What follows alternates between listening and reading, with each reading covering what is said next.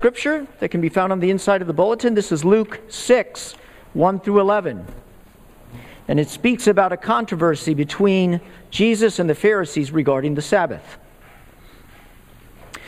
On a Sabbath, while he was going through the grain fields, his disciples plucked and ate some heads of grain, rubbing them in their hands.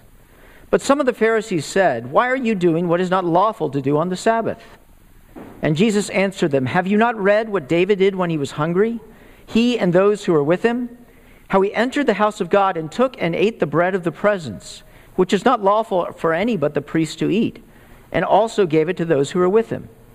And he said to them, The Son of Man is Lord of the Sabbath. A man with a withered hand, uh, that's the title for the second healing. On another Sabbath, he entered the synagogue and was teaching, and a man was there whose right hand was withered. And the scribes and the Pharisees watched him to see whether he would heal on the Sabbath so they might find a reason to accuse him. But he knew their thoughts, and he said to the man with the withered hand, Come and stand here. And he rose and stood there. And Jesus said to them, I ask you, is it lawful on the Sabbath to do good or to do harm, to save life or to destroy it? And after looking around at them, he said to him, Stretch out your hand. And he did so, and his hand was restored. But they were filled with fury and discussed with one another what they might do to Jesus. The word of the Lord. Well, you know, I want to talk a little bit about holidays. Uh, there's special holidays in our country, aren't there? Time when we get off to uh, uh, go ahead and enjoy leisure. Well, there are holidays all around the world, some which we celebrate, some which we may not. Uh, anybody celebrate the Day of the Dead? Anyone? You sort of put some skulls out and skeletons. And, you know, this is a big holiday uh, in Mexico and certain Latin American countries that goes all the way back to the Aztecs. And it's basically an opportunity for family to gather and pray for those uh, who have gone before them to support them on their spiritual journey. And so the Day of the Dead, what a fun time to be together. Well, it has become somewhat of a production. Uh, what about the Chinese New Year? Anybody support the, uh, celebrate the Chinese New Year? I think it's the year of the duck-billed platypus. Actually, it's a brand new year. You know, they've been doing that. It's the year 4712 uh, for the Chinese. They've had civilization, and so they are uh, celebrate. They celebrate the New Year, and it's a big deal. There are holidays that have been created in the United States as well. Anybody, uh, anybody celebrate Festivus? Festivus, December 23rd uh, an alternative holiday for uh, sort of grouchy people, I guess, in which you, uh, you put up a Festivus pole and uh, you air your grievances toward one another and you celebrate uh, feats of strength. Uh, it's wonderful. You know, I think we should have more holidays. Some of you have your own special days in your family, right? So, for instance, you may have your wedding anniversary. If you're married, you celebrate that. Well, want to extend that. Why don't we have anniversary for the first fight you had? Let's celebrate our first fight by going to Aldo's. Or let's celebrate the first breakup that we had, huh? Wasn't that a good time? You know, different people celebrate different days. And the question is how are we supposed to celebrate the Sabbath? It's a special day in Christianity, isn't it? And yet it's viewed with a lot of different perspectives. There seems to be a, a mystery to it, a, a power to it, a responsibility to it. And many of us live with uncertainty, even guilt about the Sabbath. One of those questions we want to sweep under the rug uh, in, uh, in our Christianity. In the PCA, there is room for some different perspectives. You know, the PCA actually, uh, some different denominations joined in, and there was different perspectives. And so I will admit to you, there's room in the PCA regarding different perspectives on the Sabbath. But I'm going to give you the right one. The question is, how are we supposed to live the Sabbath in light of Christ? I'll suggest to you that the question, you cannot answer that question until you answer the question, why are we supposed to live the Sabbath in light of Christ? Because only when we understand why can we then move to understanding how. I want to suggest to you that rest is not bound up in a day, but rest is bound up in a person Jesus Christ. And Christ gives us the privilege of not having to earn rest, but rather living because we have received it. Well, let's look at three points to help unpack this statement. Number one, we need to know the purpose of Sabbath defined. What really is the purpose of it? Then we need to examine point two the promise of Sabbath fulfilled. Something has happened with the coming of Christ that has transformed the Sabbath. The purpose of Sabbath defined, the promise of Sabbath fulfilled, and finally the practice of Sabbath performed. In light of Christ and what he has done, how are we supposed to live out the Sabbath on a week to week basis? Well, let's begin with the first point the purpose of Sabbath defined. From the beginning of this passage, we sense that there is this tension between the Pharisees and Jesus. It's like they've done a stakeout with him. They're trying to catch him. You know, this first instance where they're walking through the grain fields, the Pharisees, uh, excuse me, Jesus and his disciples, and they're picking, uh, you know, the different stalks of grain, the different heads of grain to eat. I mean, how are the Pharisees seeing this? It's like they're, they're tailing him or something. They're watching him very closely. Indeed, even in the synagogue, the Pharisees are watching him closely to see what it is that he's going to do on the Sabbath because they're hoping to accuse him. And so there is this irreconcilable difference between the religious establishment and between Jesus. And the Sabbath is really the flashpoint. The Sabbath sort of encapsulates all that is different between Jesus and the religious establishment. So we need to understand why, what is going on with the Sabbath, and, and it's promoting such fury and anger. Well, we need to understand that by looking at the Old Testament. If you remember, the Sabbath was created or was defined in the beginning with Jesus, with God the Father, right? God made everything, and on the seventh day, he rested from his work. He proclaimed creation good, and on the seventh day, he rested from his work. This seventh day, this resting, went to the Israelites when, when God brought them out of Egypt, out of the land of slavery. And he uh, he gave them a new name. They were his people. They were to live under his law, and he was going to bless them. And as he uh, gave these Ten Commandments on Mount Sinai to Moses, and he came down, one of them was Exodus 28. Remember the Sabbath day to keep it holy. Six days you shall labor and do all your work. But the seventh day is a Sabbath to the Lord our God. On it you shall not do any work you or your son or daughter, your male servant or your female servant or your livestock or the sojourner within your gates. For in six days the Lord made the heaven and the earth and the sea and all that is in them, and rested on the seventh day. Therefore the Lord blessed the Sabbath and made it holy. But the Sabbath was even more important because the Sabbath was a sign of the covenant. In other words, we, un- we understand that there are, or we'll use the word sacraments. It was sacrament, it had a special place. God said, You are to speak to the people of Israel and say, Above all, you shall keep my Sabbath.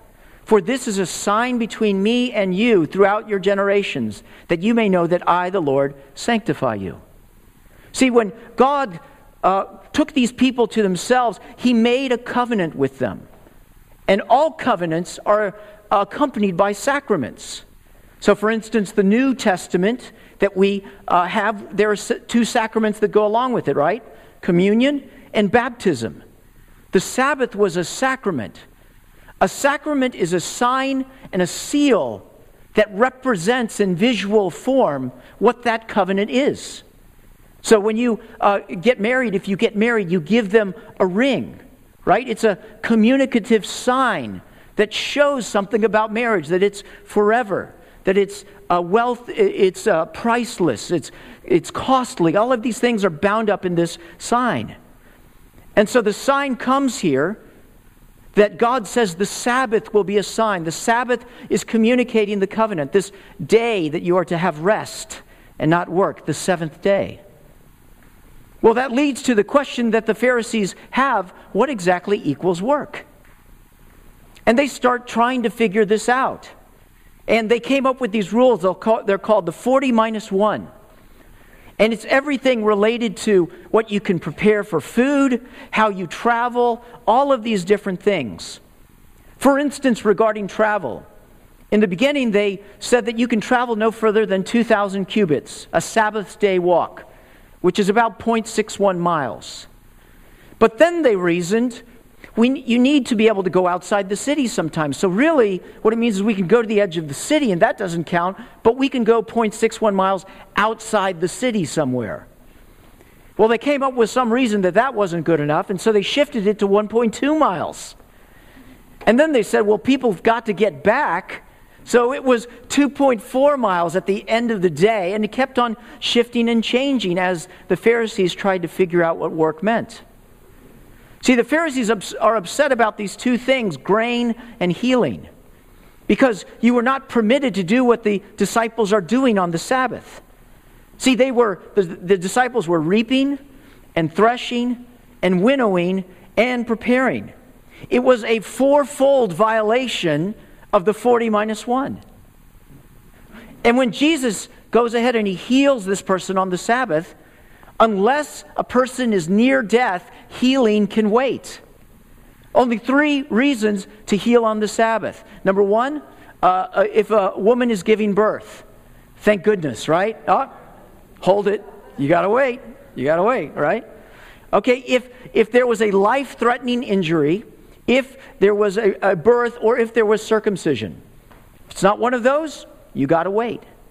And so Jesus healing on the Sabbath is directly going against the interpretation of work that has been created by the Pharisees. But you see, they've missed the point of sacrament. That the sacrament is a sign. And so, what does it really mean to rest on the seventh day? This rest is a promise of the covenant, it's a reward of the covenant, it's a blessing that is supposed to occur when this covenant is fulfilled. There are really two elements of it. The first is God says, if you obey my covenant, and you will enter into this land and you will have rest from your enemies. There will no longer be Egyptians and other countries who will enslave you. So there's a safety aspect of it, but there's another aspect, and that is that you will enter a land flowing with milk and honey. It will be a place of flourishing. It will be a place of wholeness. It will be a place of shalom. Shalom doesn't simply mean peace, it means wholeness, it means rightness, it means everything about life as it was meant to be. Remember, God rested on the seventh day, but God did not rest because he was tired. God doesn't get tired. Rather, what God was communicating on that seventh day was shalom. All is right. And so on the seventh day, he did not need to make anything more. He rested. And so the promise of this covenant, it's an if then. If you obey, which one of those things includes Sabbath or Shabbat, you will receive shalom. See, Shabbat is supposed to represent shalom, they are inseparable for one another.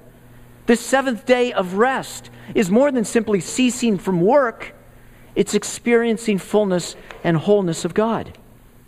See, what the Pharisees have done wrong is they've separated Shabbat from shalom.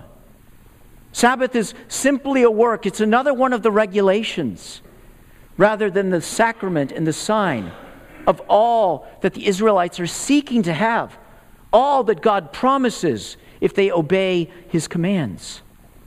And Shabbat cannot be separated from Shalom. I don't know if you know the story much about Ellis Island.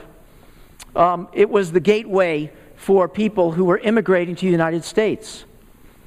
Between 1905 and 1914, an average of 1 million immigrants per year arrived in the United States. And they went through Ellis Island. Two thirds of those were coming from Eastern Europe and Southern and Central Europe as politics became larger and larger, leading to World War I. Often 5,000 came a day and had to be processed. Why did they come? They came to escape war. They came looking for rest. They came searching for a better life. And some found it.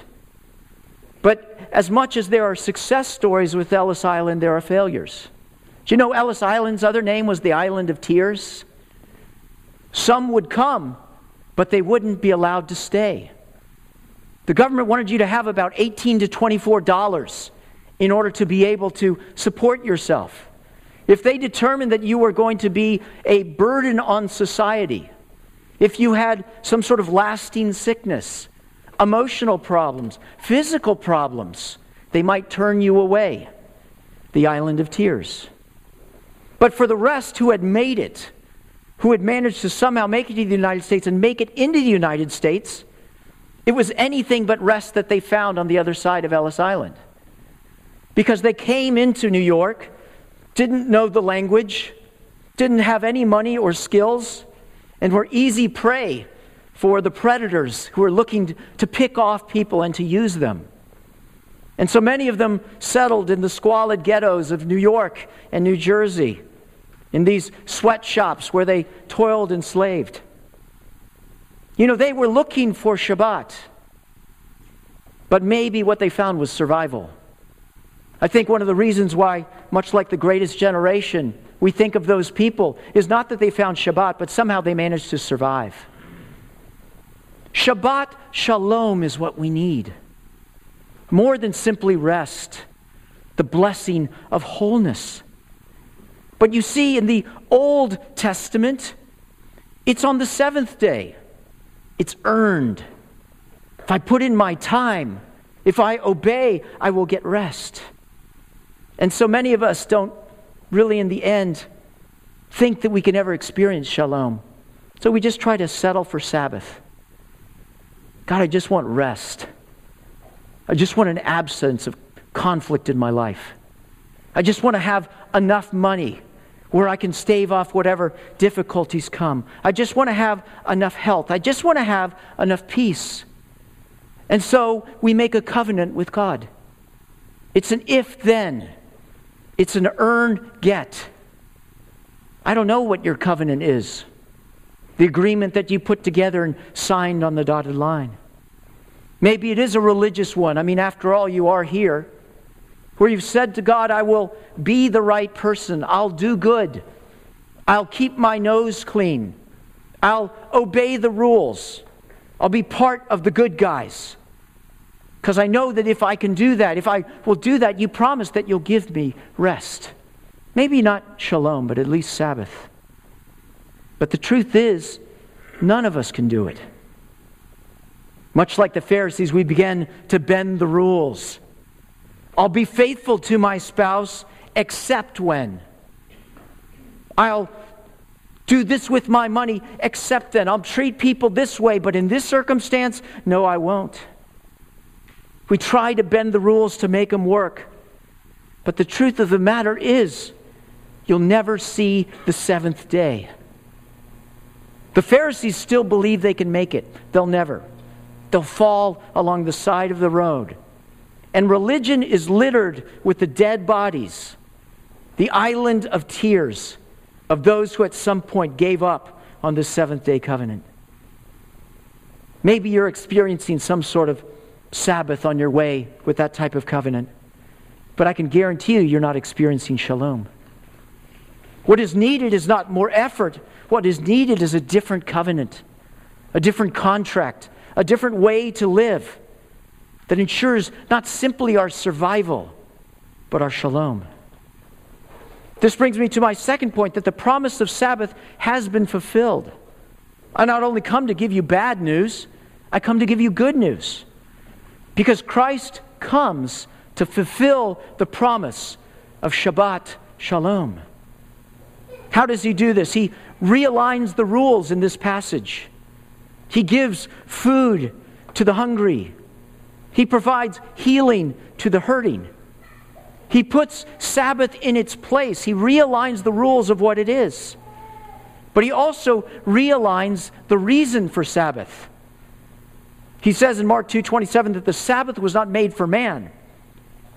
A Sabbath was made for man, not man for the Sabbath. So the Son of Man is Lord even of the Sabbath. See, he's saying that the Sabbath is not a slave master, he's a servant. The Sabbath is not a rule that hangs over your head, but rather it's a gift. He realigns the rules, he realigns the reason, and he realigns the ruler. He says to the disciples, excuse me, the, the Pharisees who see uh, the disciples eating, why do you allow them to do that? And Jesus said, Have you not read what David did when he was hungry? He and those who were with him? See, by David's authority, he made this decision. And now the Pharisees are in a quagmire because he's the king, right? He's David, the representative of the people. To say that David did something wrong is to impugn the leader. And so Jesus says, much like David, I am the one who is Lord over the Sabbath.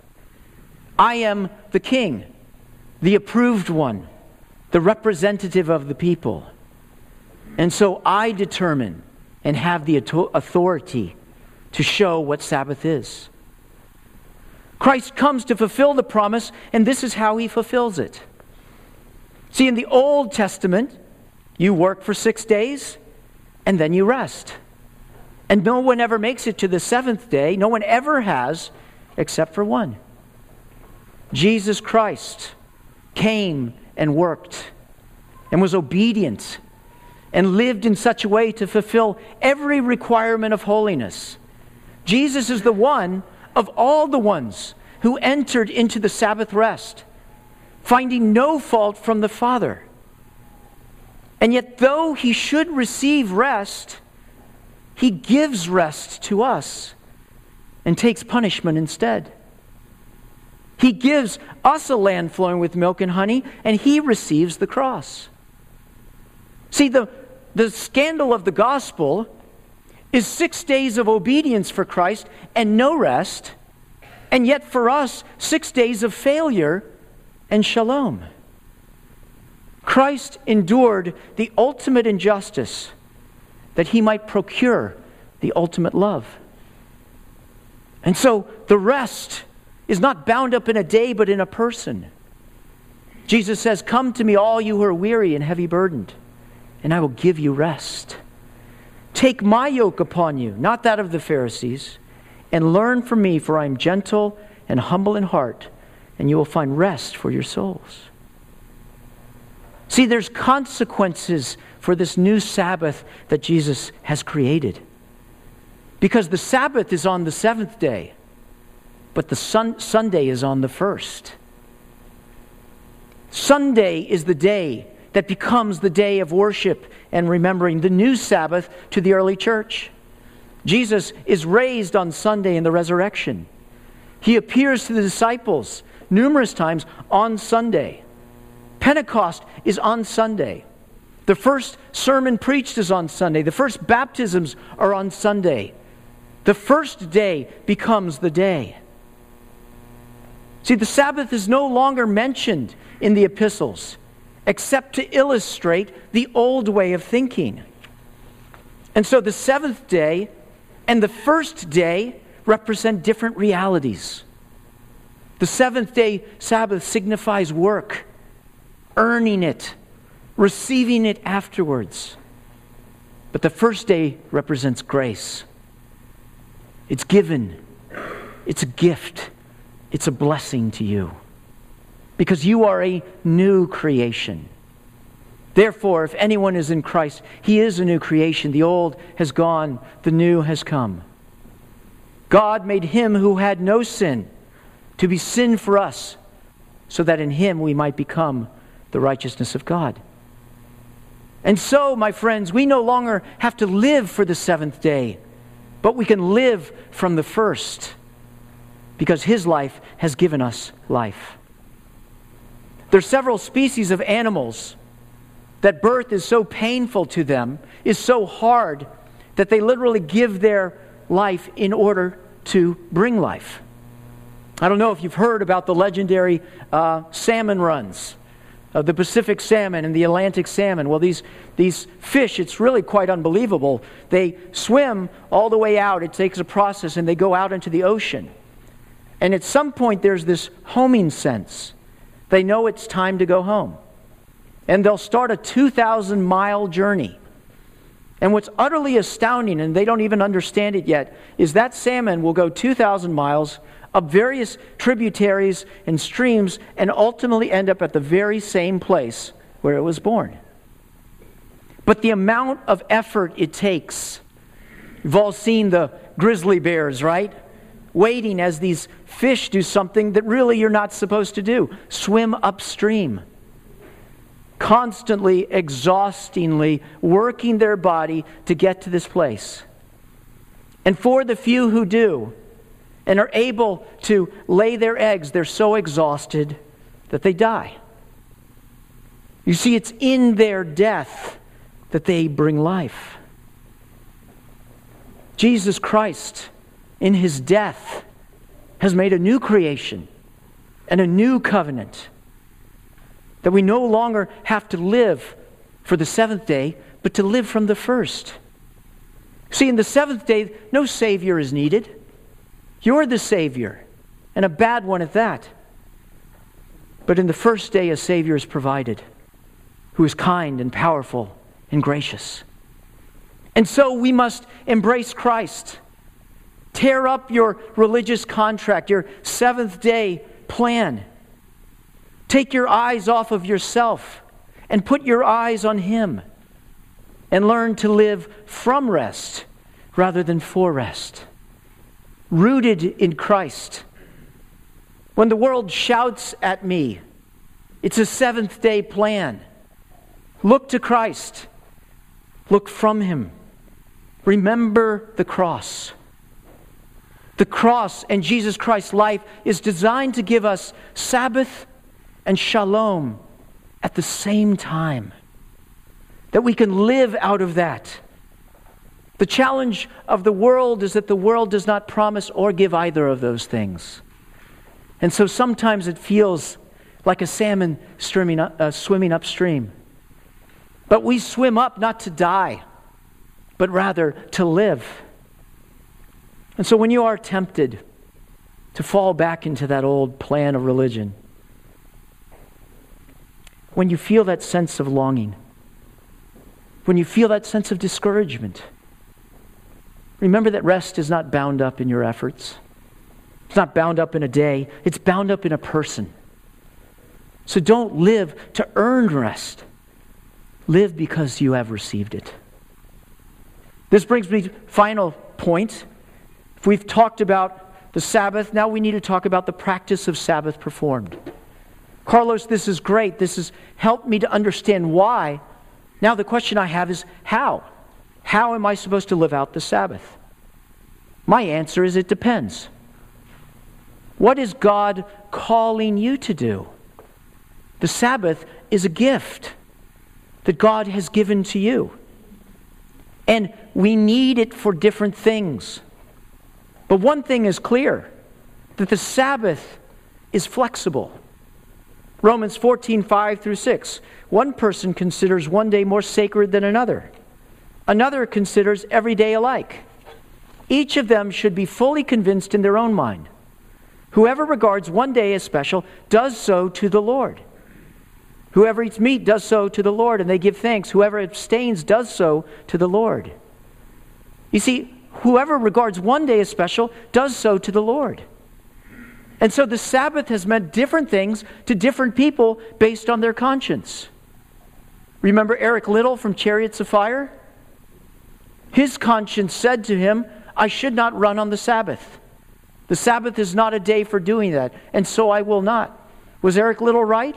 Yes. For Eric Liddell, he was. For you, I don't know what it is. But here are a couple of things that can help you, sort of principles of why you should be or how you should be spending your time for the Sabbath. Whether it's all day, whether it's part of day, whether not working, whether working, whatever that means to you. Three things. Number one, the Sabbath is a time for celebration. There's a rhythm of life, if you haven't noticed night and day, seasons, tides. There's a time for us to pause and reflect. And Sabbath is a time for rele- uh, celebration. Oh, yeah, I remember it is the first day, and it's not the seventh. It's the day in which I live out of. It's a day to remember that I have a Savior, one who has rescued me and freed me. It's the reason that we have church on the Sabbath, isn't it? We need to be encouraged. We need to celebrate in song and in fellowship. It's a time for celebration. So, how do you celebrate on the Sabbath? I don't know. Maybe it's your family gathering around the dinner table and looking at the scriptures, encouraging one another. Maybe it's being with your spouse or with a friend and gathering together to celebrate. It's a time for celebration, but it's also a time for contemplation. We have to take time to think. There's so much about what Christ has done in this promises of the gospel. It's so deep that we can swim as deep as we can and never touch the bottom. And so we need a time to celebrate, but also a time to contemplate. Maybe you need to go for a walk in the woods and be among God's creation. I do. A time of quiet. Maybe to read a book in your backyard and just to think about what this means that Christ has given me rest. How do you spend your Sabbath? Celebration, contemplation, and I'll say the last one, which is recreation. Recreation, some people call it. But the key word is recreation, isn't it? To be renewed and restored, to experience in physical form the rest that God has promised us spiritually. And so maybe for some of you, working in your garden and mowing your lawn is a time of recreation. I enjoy it, it helps my spirit, it renews me. I often play tennis on Sunday. I enjoy it, it's fun, it's good. I even t- will tell people I'm a pastor. It's amazing. I'm reckless, you know? It's a time of recreation. What do you need to do to recreate? The Sabbath is a gift, it's a time for celebration, contemplation, recreation. I don't know how you should spend your Sabbath, but I know why you should spend it. And a gift is meant to be opened. So I encourage you to think about your Sabbath and how is God calling you to use it? The Sabbath has been fulfilled in Christ. Rest is not bound up in a day, it's bound up in a person. So live from the first day, not for the seventh. Don't live to earn rest, but live because you have received it. It's a reminder of what He has done and who you are. Let's pray. Lord, we thank you for your Sabbath. We thank you for your Sabbath rest. Lord, every day is a Sabbath in you. Lord, we thank you that you give us this rhythm of life and this first day to celebrate, to contemplate, to recreate, Lord, as you continue to show and reveal yourself to us in new ways. Lord, help us to live lives from the first day, not for the seventh day. Because life will be a time of celebration and wonder and mystery, but not a time in which we don't understand who you are and don't trust what you've done, but rather we know that you propel us and move us out into the world as you take us on this journey ever closer to being in your physical rest and shalom, that all may have shalom in this world. We pray all these things in Christ's name. Amen.